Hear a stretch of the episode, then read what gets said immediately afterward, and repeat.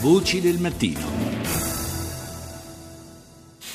E adesso ci spostiamo in un'altra area che in questi ultimi giorni ha vissuto momenti davvero difficili. Parliamo dell'Egitto. Ci sono stati, in coincidenza con il quarto anniversario della rivoluzione del 25 gennaio 2011, che portò poi alla caduta del regime di Osni Mubarak, dicevo ci sono stati degli scontri anche piuttosto sanguinosi. Ne vogliamo parlare oggi con eh, Anthony Santilli, che è docente di lingua e cultura araba alla LUIS di Roma e coautore del saggio I fratelli musulmani nel mondo. Buongiorno professore.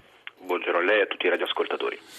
Visto da qua la sensazione è che il, eh, in qualche modo per come si rapporta con, eh, in particolare con l'opposizione, con la dissidenza interna, l'Egitto di, del generale Al-Sisi non sia poi tanto diverso da quello di Mubarak.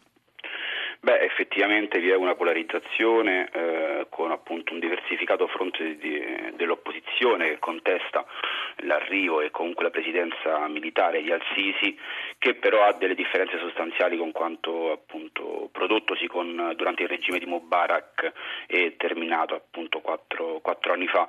Da una parte vi è un'opposizione oggi diversificata, ma un'opposizione che in parte, soprattutto nelle sue fazioni più laiche, ha appoggiato e sostenuto il colpo di Stato che ha portato al Sisi nel 2003, sostanzialmente i militari nel 2003 ad arrivare al potere scalzando i fratelli musulmani che erano stati eletti democraticamente. Quindi questa opposizione laica che oggi contesta in parte al Sisi è comunque stata complice, eh, connivente anche comunque di un colpo di militare che non può essere sconfessato. Dall'altra vi è un'opposizione eh, ormai considerata clandestina, illegale, che è quella dei fratelli musulmani che dal appunto, lontano luglio del 2013 eh, rivendicano comunque, eh, a torto o a ragione, questo insomma, dipende dalle varie opinioni che ci sono, eh, una legittimità nella governabilità del paese, visto che hanno eh, vinto le uniche elezioni democratiche eh, prodottesi in Egitto dopo la caduta di sì. Mubarak.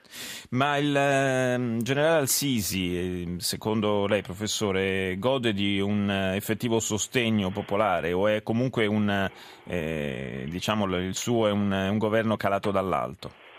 Ma no, non è calato dall'alto, diciamo, non possiamo ecco, descriverlo come un semplice colpo militare mm. perché mm. è per questo che molto spesso si parla di, democrazia militare in, in Egitto oggi, perché eh, le contestazioni, le fortissime, le importantissime contestazioni che hanno prodotto e hanno legittimato l'intervento mano militare di Al-Sisi o comunque di tutta la giunta militare nel luglio del 2013 erano comunque, avevano una base larghissima, eh, vi è stata una vera e propria polarizzazione del paese con un rischio di guerra civile perché comunque il paese era veramente veramente spaccato a metà tra i sostenitori della presidenza di appunto, Morsi, eh, esponente dei fratelli musulmani, e invece i sostenitori di un governo che non, un qualsiasi governo che non fosse eh, di marca islamista. Questa polarizzazione è presente ancora, ancora oggi, anche se le difficoltà economiche nel paese, le difficoltà da parte appunto dei partiti di opposizione più radicali di eh, manifestare in maniera libera le proprie convinzioni politiche eh, stanno delegittimando in parte il lavoro di Al-Sisi che però è altrettanto legittimato dal, dal contesto internazionale.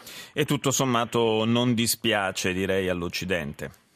Beh, assolutamente no. Se pensate che lo stesso Qatar, che era uno dei paesi maggior, diciamo, più importanti per il sostegno che aveva accordato la fratellanza musulmana una volta che questa era arrivata al potere in Egitto, questo stesso paese da qualche settimana all'interno del Consiglio, del Consiglio di cooperazione del Golfo ha accettato sostanzialmente eh, il nuovo ruolo di Al-Sisi in Egitto, pensate che il Qatar era il maggior finanziatore dei fratelli musulmani una volta arrivati al potere in Egitto, in contrasto, in opposizione con l'Arabia Saudita che invece era eh, più che altro una sostenitrice de, della giunta militare, diciamo, ecco, per renderla un po' più semplice di quanto in realtà è. E oggi ormai tutti i paesi occidentali, quindi dagli Stati Uniti all'Unione Europea, anche se eh, inizialmente con, storcendo un po' la bocca, hanno accettato questo nuovo corso dell'Egitto perché non si possono permettere di lasciare e di marginalizzare, eh, di mettere appunto l'Egitto ai margini nel contesto internazionale, vista la delicatezza della situazione geopolitica eh, nella regione. Sì, e anche il peso, l'importanza naturalmente che ha questo paese. Io ringrazio il professor Anthony Santilli per essere stato nostro ospite ospite. Voci del mattino. L'Europa fa i conti con la vittoria elettorale di Sirisa e guarda le prossime mosse del nuovo governo greco, frutto di un'insolita alleanza tra il partito di estrema sinistra e una piccola formazione di centrodestra. Chi è Alexis Tsipras, titola di Independent? L'Harry Potter greco oppure l'uomo che manderà l'Unione Europea a sbattere contro un iceberg? Si chiede. Il Fondo Monetario Internazionale ribadisce che Atene deve rispettare le regole della zona euro, scrive El País. Le Figaro si sofferma su un risvolto delle elezioni greche, la fine del clan Papandreou è il titolo. Per la prima volta dal 1923, infatti, nessun Papandreou sederà nel Parlamento ellenico. A dir poco secco il titolo del New York Times, gli elettori greci hanno detto la loro, adesso la parola passa ai creditori. Sentiamo adesso la voce del Presidente della Commissione europea. Nous avons nos règles et nos règles ont été établies en commun accord avec les autorités grecques. Nous allons voir quelles seront les demandes du nouveau gouvernement grec. Abbiamo le nostre regole che sono frutto di un accordo con le autorità greche, ha detto Jean-Claude Juncker a proposito di una eventuale rinegoziazione del debito greco, che è una delle questioni evidentemente sul tavolo. Vedremo quali saranno le richieste del nuovo governo ellenico e le discuteremo, come le discutiamo con ogni governo, indipendentemente dalla sua composizione.